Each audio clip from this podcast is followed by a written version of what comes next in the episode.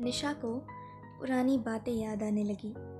वो गुस्से में पुनीत को एक थप्पड़ मारना चाहती थी, लेकिन फिर जब वो होश में आई, उसे पता चला कि उसके आसपास कितने लोग हैं और उसने शांत रहना ही बेहतर समझा।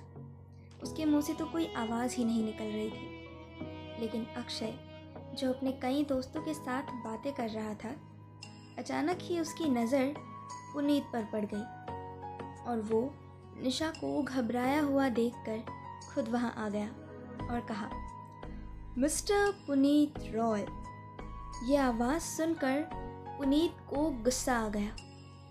ये पर उसने अपने चेहरे पर कोई भाव ना लाते हुए कहा, ओह, यस मिस्टर अक्षय।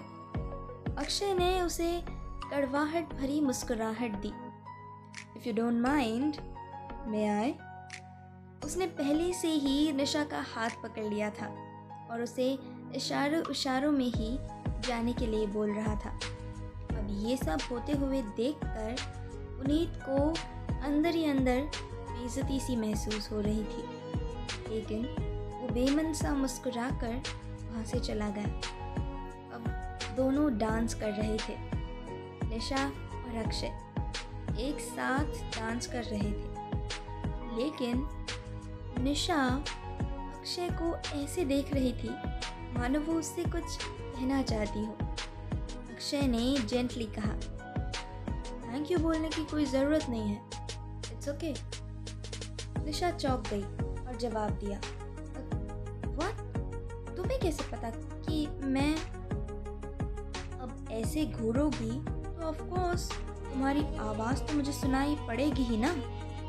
निशा ने अजीब तरीके से कहा। आवाज़ तो पर मैंने तो कुछ नहीं कहा। अक्षय हंसने लगा। हाँ तुमने कहा तो कुछ नहीं, पर ये तुम्हारी बड़ी बड़ी आँखें हैं ना, उन्होंने मुझे सब कुछ कह दिया। सो डोंट वरी निशा को एक पल तो अक्षय पर बहुत गुस्सा आया, लेकिन थोड़ी देर पहले अक्षय ने उसके लिए जो कुछ भी किया, उसके बारे में सोच कर उसने सीरियसली कहा। या okay by the way thank you तुमने थोड़ी देर पहले जो भी किया, उसके लिए अक्षय ने कहा। ओह उसके लिए थैंक यू वेलकम लेकिन अब मैं तुम्हारा दोस्त हूँ। तो दोस्ती के नाते इतना तो कर ही सकता हूँ। आखिर क्या किया था?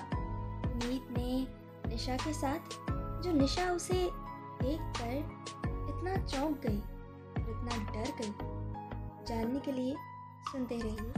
दिल में हो